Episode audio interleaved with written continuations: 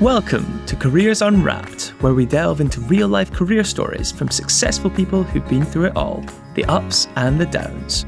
We'll get their raw, honest, actionable advice and be the careers talk they wish they'd had when they started out. As someone who has had a varied career, from soldier to salesman, expedition leader to entrepreneur, he knows firsthand that your career doesn't always lead you where you expect it to. Here's your host, Mark Fawcett. Hello and welcome to Careers Unwrapped. I'm your host, Mark Fawcett, and with me today is the highly talented chef and broadcaster, James Tanner. Now, James has opened four restaurants through his life with his brother. He's written a whole set of impressive cookbooks. He's also been on our screens for around 20 years on a myriad of shows that you'll know from Ready Steady Cook through to Lorraine, Saturday Kitchen, and others. And Today, hopefully, James is going to share a bit of insight into his impressive culinary career, but also reflect on the highs, the lows, and maybe give a bit of inspiration to people who also might be thinking, I wonder if I could cook. So, James, welcome to the show. Thank you for having me. Great to be here. I think let's just kick off. You've had and have so much going on in your working life. What's on your plate at the moment? Well, for me, in the time of year, it's that big build up to Christmas. So we've got two sites at the moment and we've had them for many years, but they're very different businesses. One's a country style fine dining pub, really. It's a restaurant with a bar, but it's that classic public house.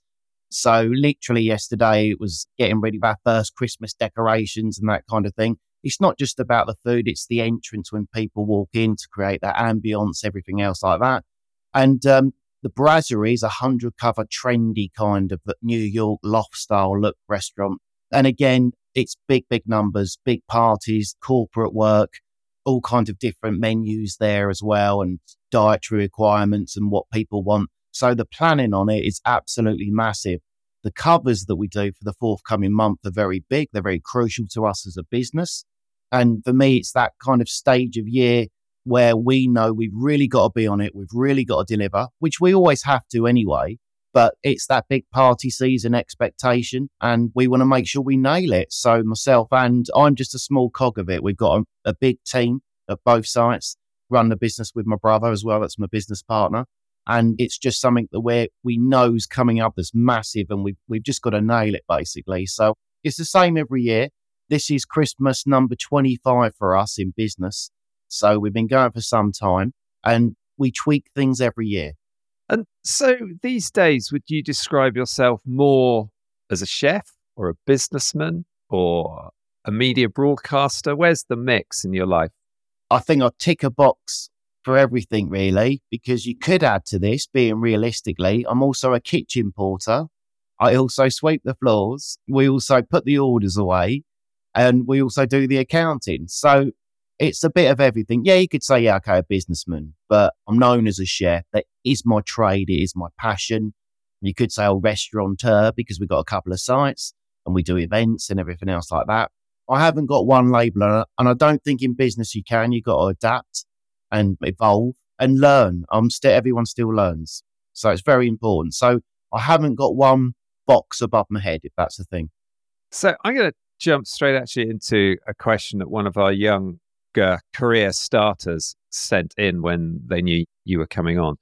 In that TV shows and films often show busy restaurant kitchens as pretty horrible places to work with dominant personalities.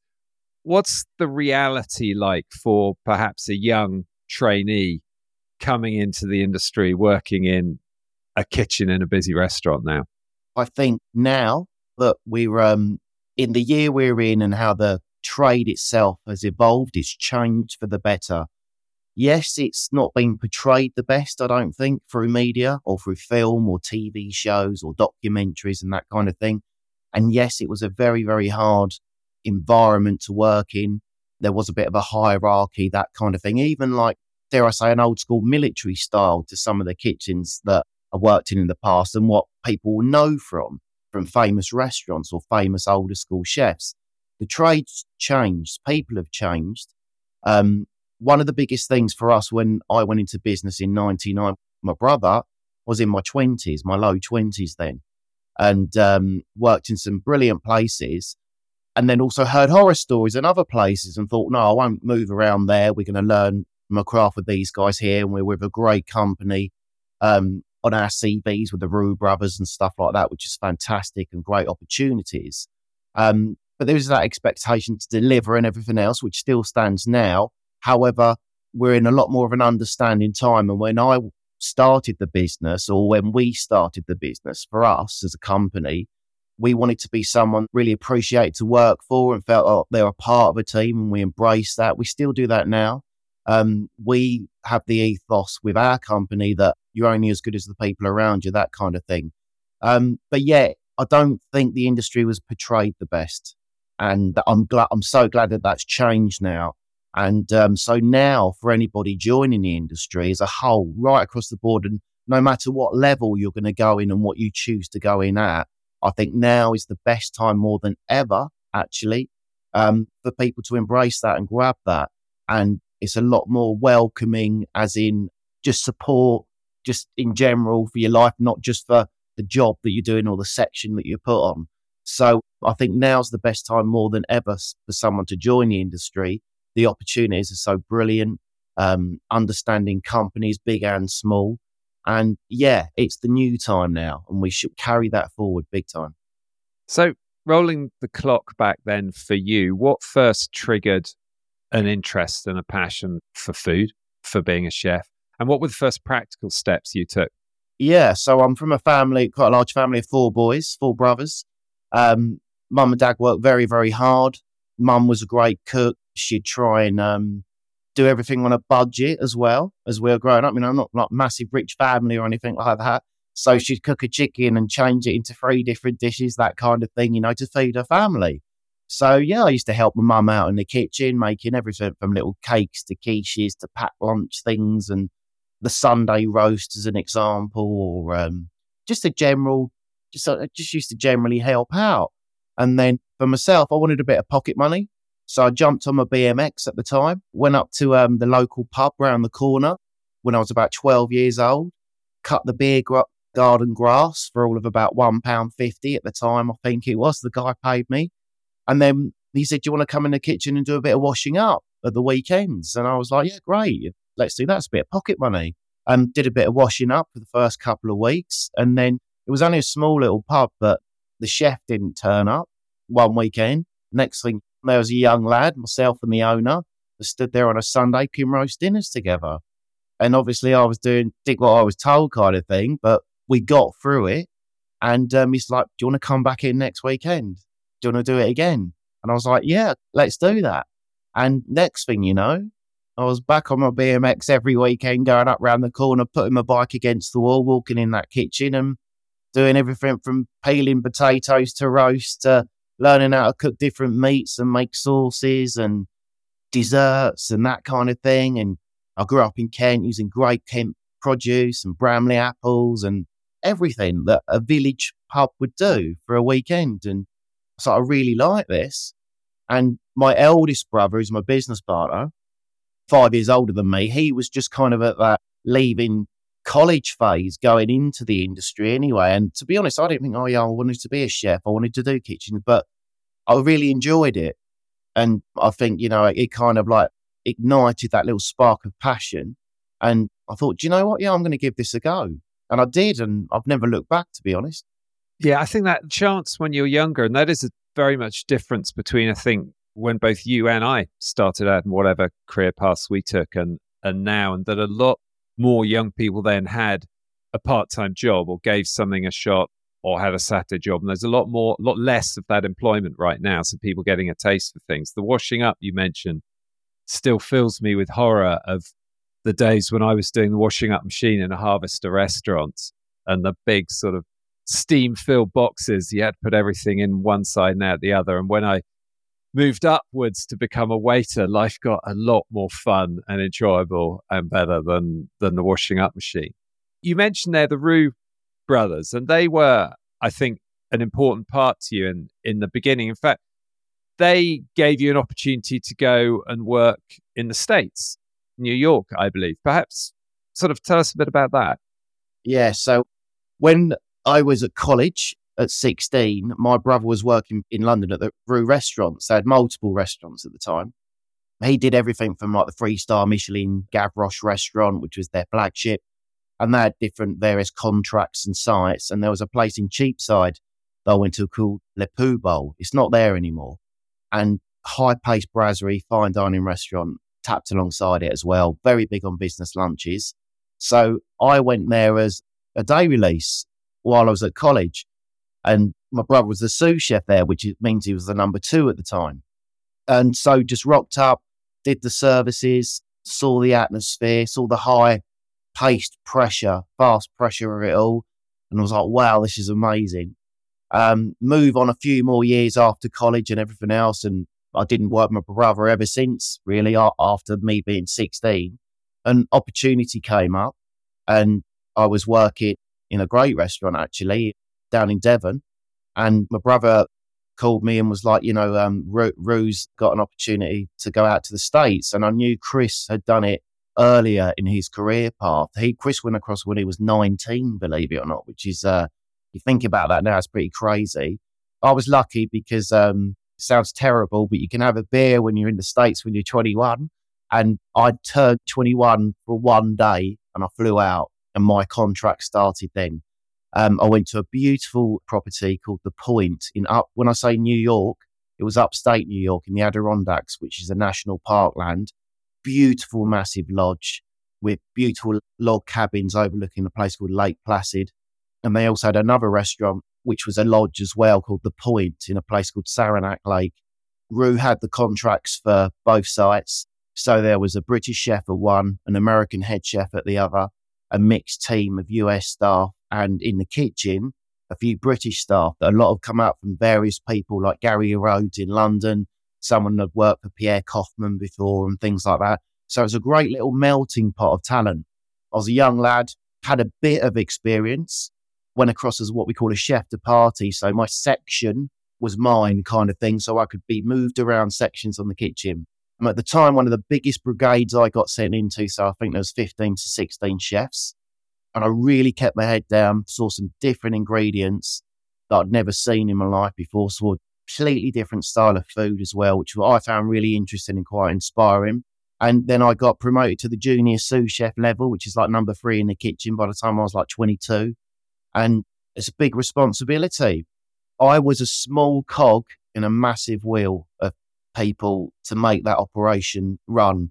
Very, very high standard. We cook for some amazing people, some high profile people as well, and great guests. And sometimes, yeah, it was a bit of a pinch yourself moment doing it. And I just, something I always remember and really, really enjoyed doing it as well and having the opportunity. And the good thing about this industry is you can travel and it gives you choices and options that if you really want to go for it and you put yourself to it, it's a big world out there we've had people that's worked for us in the past that we've um, had contacts for Australia, New Zealand, randomly, a couple of guys we know we sent out to America after as well. So to have that opportunity was fantastic, but you had to work for it to get there to, to get that and get to prove it as well. And no, it was brilliant, a fantastic experience. And in your work and also from yourself as well, you've connected with, worked for, worked with a whole host of different chefs.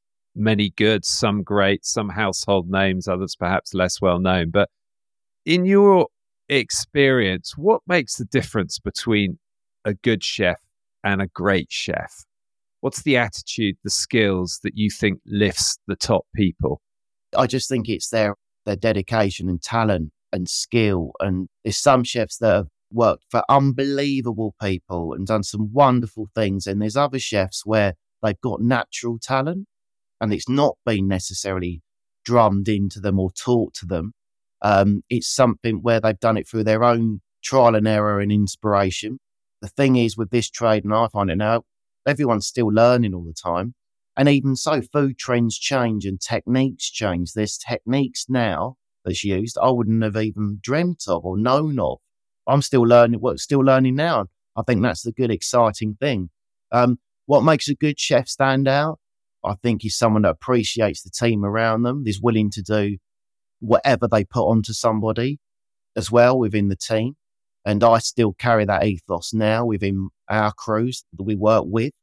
And it's just someone that's understanding and got a good temperament about them, hasn't got a big ego. And it's not all about them. It's about what you're producing. The most important thing is, and I always say this to the guys, are the customers. The customers, if you don't have customers, you can be the best chef in the world.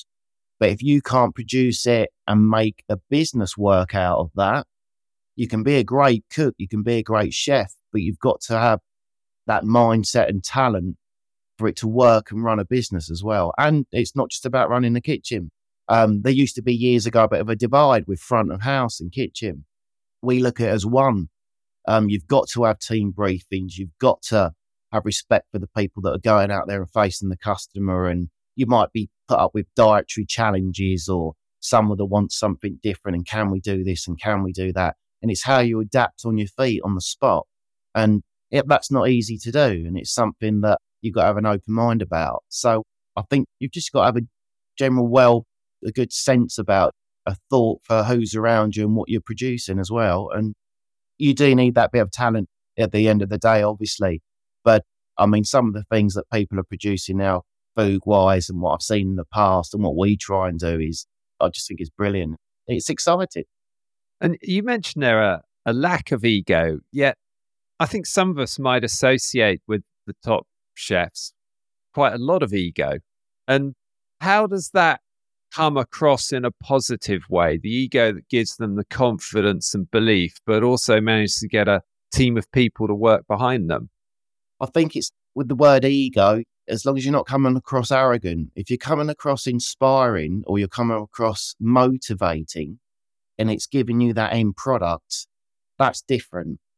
Anyone can stand some in any profession and be screamy, shouty, and everyone to like drop at their feet around them and everything else like that. But life's not like that. And you don't get the best out of people like that. Respect people around you and think, be treated how you'd want to be treated. And I just think that's more important than anything, really. And yeah, the media and the documentaries and films, yeah, it is that grabbing moment. It, does get people's attention. It's like a screamy, shouty chef, but also part of that is somebody's passion because they want it to be right.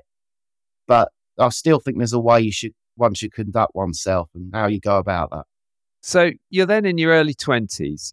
You know by then that you're a good chef and you've learned from some of the best. You've got talent, you've got experience. You decide to, with your brother, go and actually set up your own business what was the switch in your mindset that was needed to move from being a great chef to being a business owner? I can tell you, I can remember it so clearly.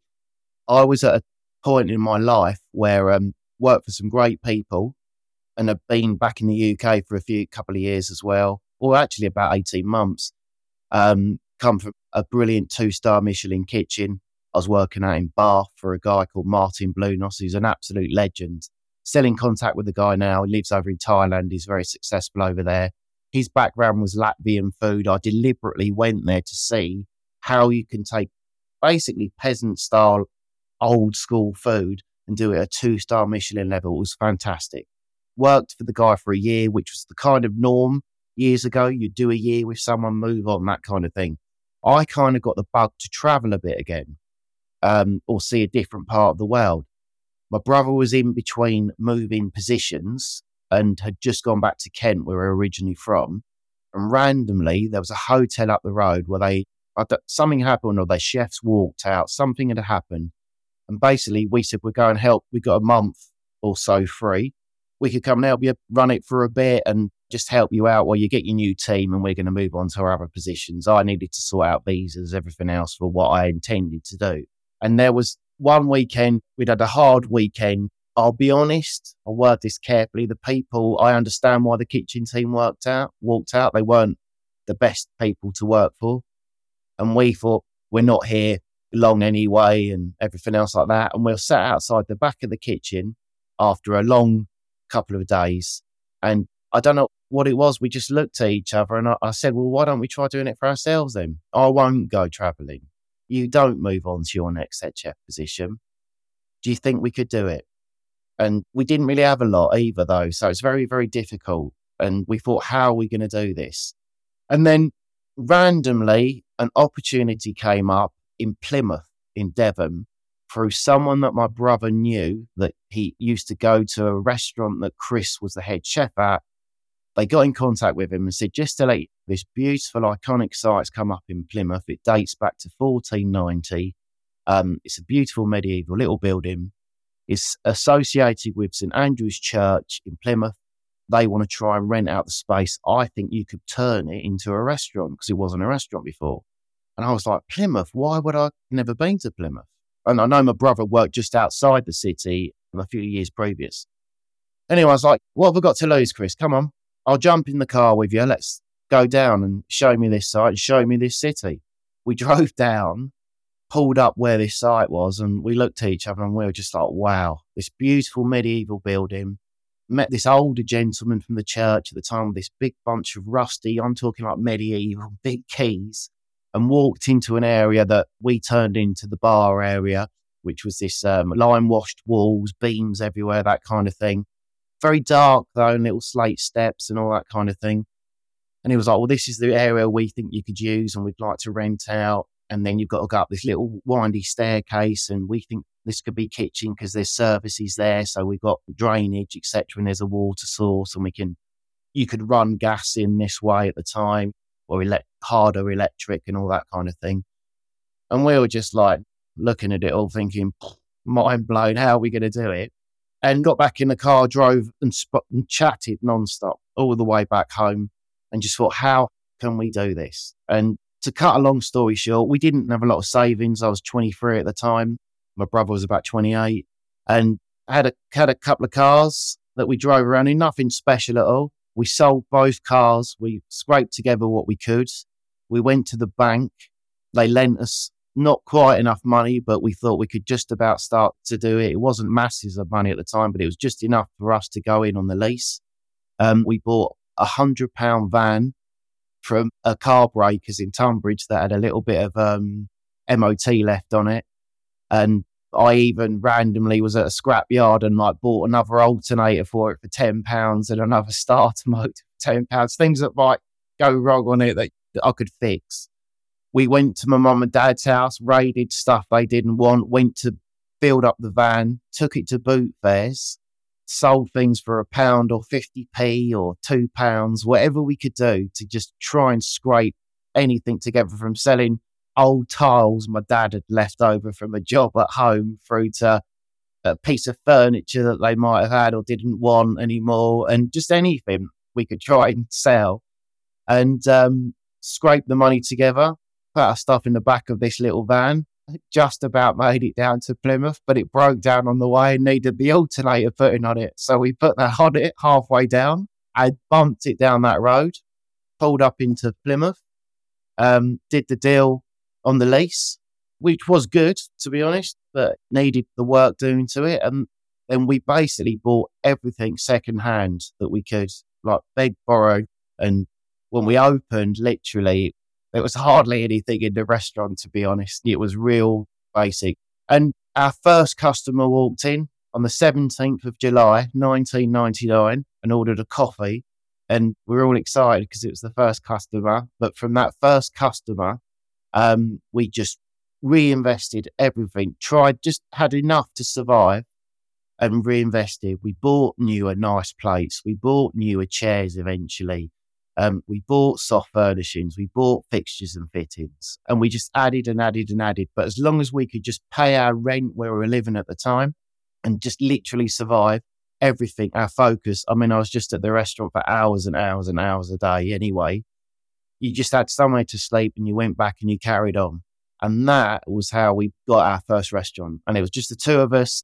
You had to do everything from collecting your deliveries to washing up to mopping the floor at the end, putting that key in, shutting the door and thinking, right, tomorrow's another day, come on. And we had, as myself and my brother in the kitchen only, we had two guys out front. And then that wasn't enough because of the logistics of the building. So we added on another part timer and then, like a year down the road, we managed to get like another guy that came into the kitchen to eventually help us that used to do a bit of prep and a bit of the washing up kind of thing. And then that's just how we started to grow. And looking back now, it's great. I mean, the Walt what other route was there for us at the time? That was how we made it work and that was how we made it happen. And that was how Tanner's, our first restaurant, was born. So, incremental steps, every penny going back in, sheer hard graft and determination. And then you roll it forward a couple of decades, and there are three, four restaurants that you've been involved with setting up. You've become a success as a chef and in the other aspects of your work as well as a business person. We'll talk a little bit in a moment, hopefully, about the media side of things. But if you could now look back over those couples of decades as a restaurateur, I'd love to know where the big errors happened. Where did things go spectacularly wrong? What are the things that you sort of put your head in your hands now and go, oh, God, that moment? It can't all have been plain sailing. No, it's not. And it still isn't now, to be honest. But I'm a bit more, we're all a bit more experienced with just life in general and business and everything else like that. But yeah, you know, it's trying to sometimes taking on too much, it's trying, trying to do too much because you think we need to get that business in or we need to turn it around quickly to do this for that. And almost like that working yourself to death element as well. When you're younger, your body can take it more, to be honest. But then again, I have a lot of people say to me over the years, I would never do or, or I could never do what you do. And it's not a prison sentence, it's a choice. And, you know, my response was, well, that's our choice to do that. And that's what we wanted to do. And things aren't always, nothing's given to you on a plate. Um, things are hard. And yet we were seriously, we still are very, very committed.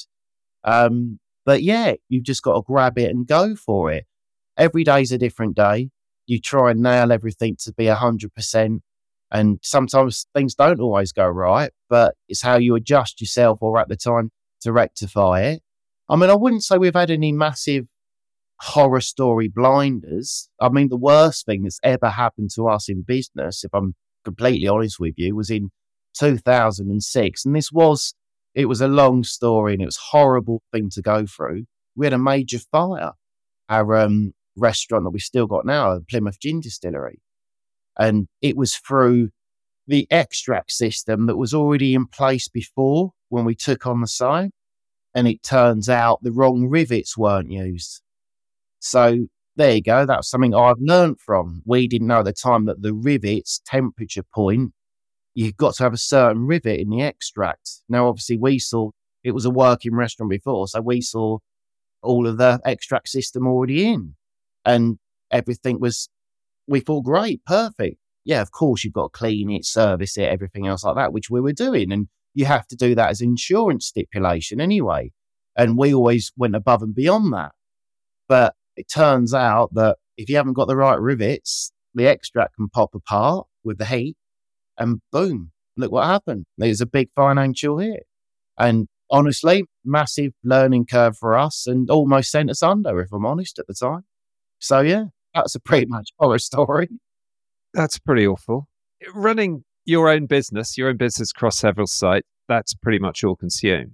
Consuming being a chef and the hours that that involves is pretty much all consuming as well. You're doing both of these things.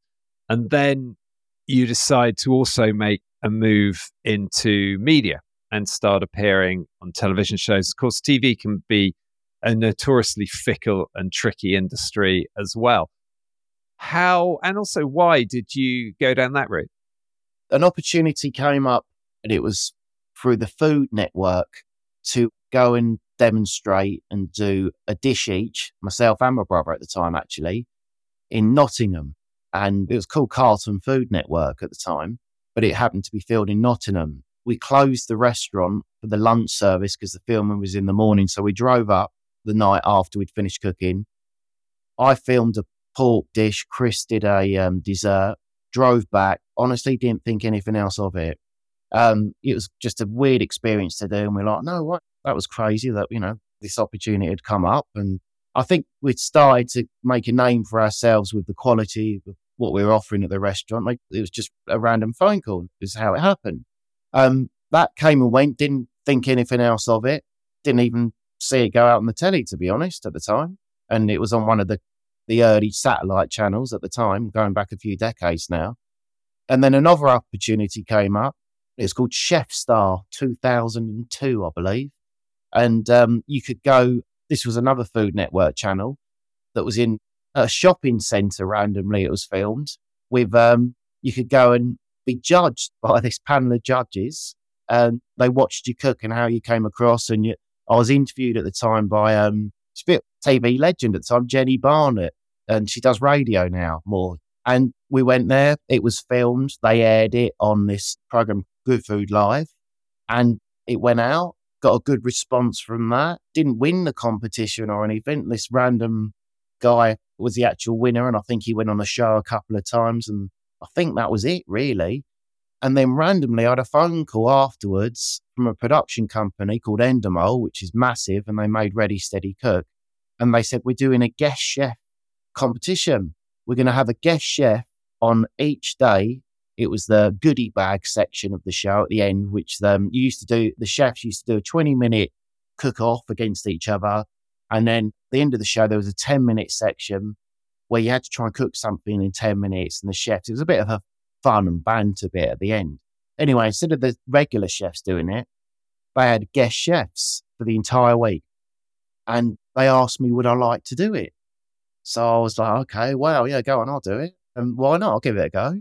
Really nervous. Went up to the studios and it was a proper TV studio experience for me. A big production and everything else like that. The audience of 120, cameras everywhere, big bright lights. You know, before I was in a shopping centre with a guy with a little camera. And I did this came up with this recipe from this bag of ingredients, had to do something in 10 minutes. Ainsley Harriott was helping me do it. And I'm stood there thinking, am I dreaming? This is mental. This is just mad, crazy experience. Anyway, it, it aired. So I was on on the Monday and they had a different chef on throughout the course of the week up until the Friday. And then it went down to public voting. And I thought, well, I'm on a Monday. I think people might forget me by Friday, to be honest. Um, anyway, they didn't. I won it. And that got me that slot on that show. And then that was the springboard many years of Ready Steady Cook, but that springboard from being the new chef on the show, all of a sudden, I started picking up other shows. So it went on from this morning. I used to do this morning. It was Fern Britton more. I did one show, I think, of Holly Willoughby, but it was Fern Britton, I always remember. And she was from Devon and she heard that we had the restaurant down here as well. And she knew someone that used to eat with us and she'd heard good things. So that was a nice, uh, and that kind of calmed me a bit when I went on to do that show. And also that show was live. So when you're live, they put an earpiece in and you're listening to countdowns in your ear the same time as talking. Now, people say to me now, I don't know how you can do that. I kind of, at first, I was very nervous about it, but I got used to it very quickly listening to someone talking in your ear at the same time as talking as you're cooking and you're live. And then I got moved on to Lorraine's show, which was an earlier breakfast slot from this morning. And um, obviously, that was two to three times a week, you're live TV broadcasting to the nation. And then I was very lucky for a long time in my career, I could flip between channels. So I used to still do stuff for the Beeb. It's sometimes it's a bit more separate nowadays. So I could still do stuff on the other channels. Then I started getting stuff for BBC Two still, and then BBC One and different shows. Country House Sunday I did for three seasons, I believe. Um, Step Up to the Plate for ITV. Honestly, I forget some of them, but it just grew and grew and grew. And then Ready Steady it kept going on for many years. And then obviously that finished, but I was still doing the daytime work as well. And it takes me right up to today where um like this weekend just gone i just aired on james martin's saturday show um itv which is fantastic. A great friend of mine and known him from obviously ready steady cook days and everything else like that so known the guy for 25 years. To be stood there cooking still now and airing on a big viewing show which is fantastic. And then i did saturday kitchen with him before that but it's weird. I actually did the pilot with him for Saturday Kitchen. So the pilot, for people that won't know, is the test show that they put to the commissioners to see if the show actually gets on air. So it is a bit weird when I look back now. Yeah, wow, I've been doing it that long. So you've been through your development of skills as a chef, your development of skills as a business person, your development skills as a broadcaster. And I know now that you're also often quite heavily involved in initiatives and programs that help encourage and develop the future talent in the industry, which brings me on to another question actually from one of our career starter listeners, which was very specific from a young man who's in his mid 20s, works in finance, and wants to make a complete career switch into cooking and becoming a chef. Says he's very good at home. But the question from him is what are the first steps he should take? How should he get that foothold to start his own career as a chef? Straight straight away. Obviously, it's a massive financial thing for the guy to just completely drop everything and switch careers and everyone's got bills, everyone's got pressure. I think what he should do straight away is find a great local restaurant to him, literally knock on the back of the kitchen door or walk into the restaurant and say, Can I come and work for you for free over the weekend, as an example? Can I come and experience the restaurant kitchen? Can I experience that buzz of service and say, I'm willing to do anything for you? Um, as in, I'll stand there even if I had to stand at the side and just pick the herbs, or can I do it? Uh, even if I had to do a little bit of washing up and um, peel some of the vegetables for you, just to stand there and experience it. The the the, the, I still get it now. It's the buzz that you get of service, the buzz of service, that pressure. But it is a pressure because you've got to deliver with a time constraint when people come in. It's like you go out for a meal, you don't want to wait too long, that kind of thing. And everything else like that. But it, it's seeing people when they're under it and their craft comes across and their talent comes across and what you see in a person. And the cooking to me is, it's not just, oh, it looks pretty on a plate. It's touch, it's smell. You can feel something when you're cooking it. Is it cooked right? Yeah, that feels great. That's just bouncing back up. I know that's cooked perfectly. And that timing's ready now for table number four. Um, the consistency of the sauce is that right? Oh wow, look at that dessert. Is that too sweet? No. Let's taste it. Has it got a bitter element? Has it got a sour element? Has it got a sweet element to it? And you learn so much and you see so much. And then you could be put with somebody on a section and they could show you how to plate something up or cook something and finish it. And you could grab that and that could be your little task. And people will take note of that. And um, don't get me wrong, the industry's been heavily since COVID a lot of people had lifestyle changes. A lot of people um, want to change their work time patterns and balance and everything else like that. So there's a lot of opportunities for people, and age doesn't really come into it now. And so I think now is a good time for somebody of that age, instead of being like a straight away school leaver or anything else like that, he can still jump in and learn a craft. But definitely, definitely, 100% should go to a best restaurant that's around his area and whatever ones are around and just say, look, this is what I really love. This is what I like. I've got a real passion for it. I love doing this at home. Can I come and see what you do?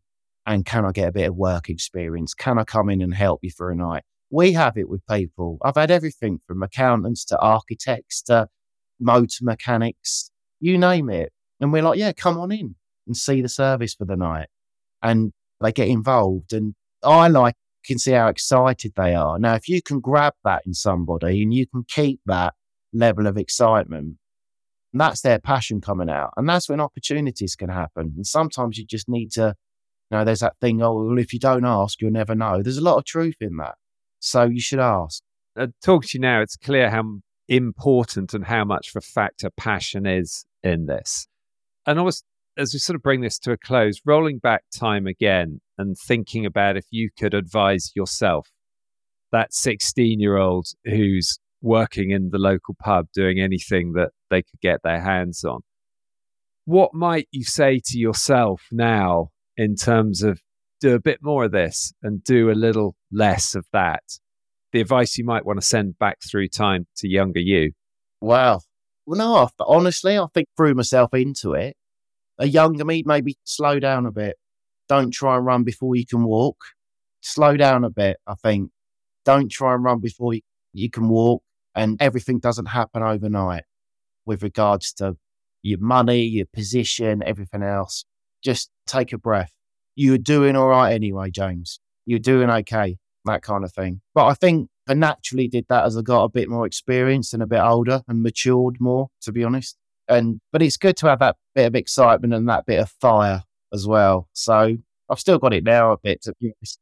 It's a balance, isn't it? You can't slow down too much, but it doesn't come to you today. It requires a number of the things. And I think wrapping this up, there's been some really interesting themes, consistent themes you've brought through this, James.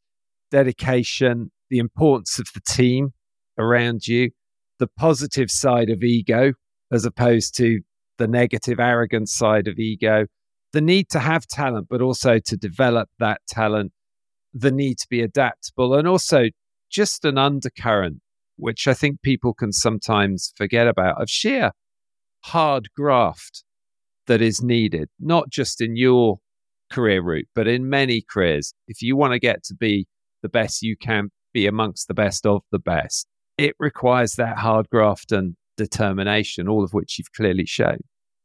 And I think one thing I'd like to ask actually as a wrap up really is we're always trying to pass on this baton of careers experience and career stories to help people who are starting out in earlier stages in the career. And who do you think might be another really good person to get on whose career we could unwrap who would be of interest to us all? I mean, obviously, I work in hospitality. I could stay in my field of profession, but maybe look at the other side. When I say the other side, that the hospitality uh, major important is the service side, that welcoming from out front. I'm not just on about being a massive restaurant director, but to start, there's careers from waiting staff that go on sommeliers that know unbelievable knowledge about wines and everything else like that. So why not pass the baton on to somebody that runs the front of house, the big man, the welcoming or lady, whatever. Um, I think someone from um, hospitality still, but maybe out front, definitely. Well, we'll look at that. And one final question for me, James. As you've also built this career in television, and we were talking earlier about how films sometimes portray chefs and busy kitchens. When we make the film of your life, who do you want to be playing you in the film of James Tanner? Wow. Who could play me? Don't know. Let's go for a massive Hollywood A-lister, Leonardo DiCaprio. There you go. Why not? If he can nail all of those big films, I want someone big. Yeah. I've worked hard for it, so why not? Okay. James, thank you so much for joining us today. It's been really interesting to unpick a multifaceted career. And I think also a lot of really strong themes that have come out of that. I hope will, for people who want to go into your line of work, will inspire them to do so, but will also give them some really clear direction thoughts on how best to do it. So, James, thank you for unwrapping your career with us. It's been great having you on the show. It's been a pleasure. Brilliant. Great talking to you.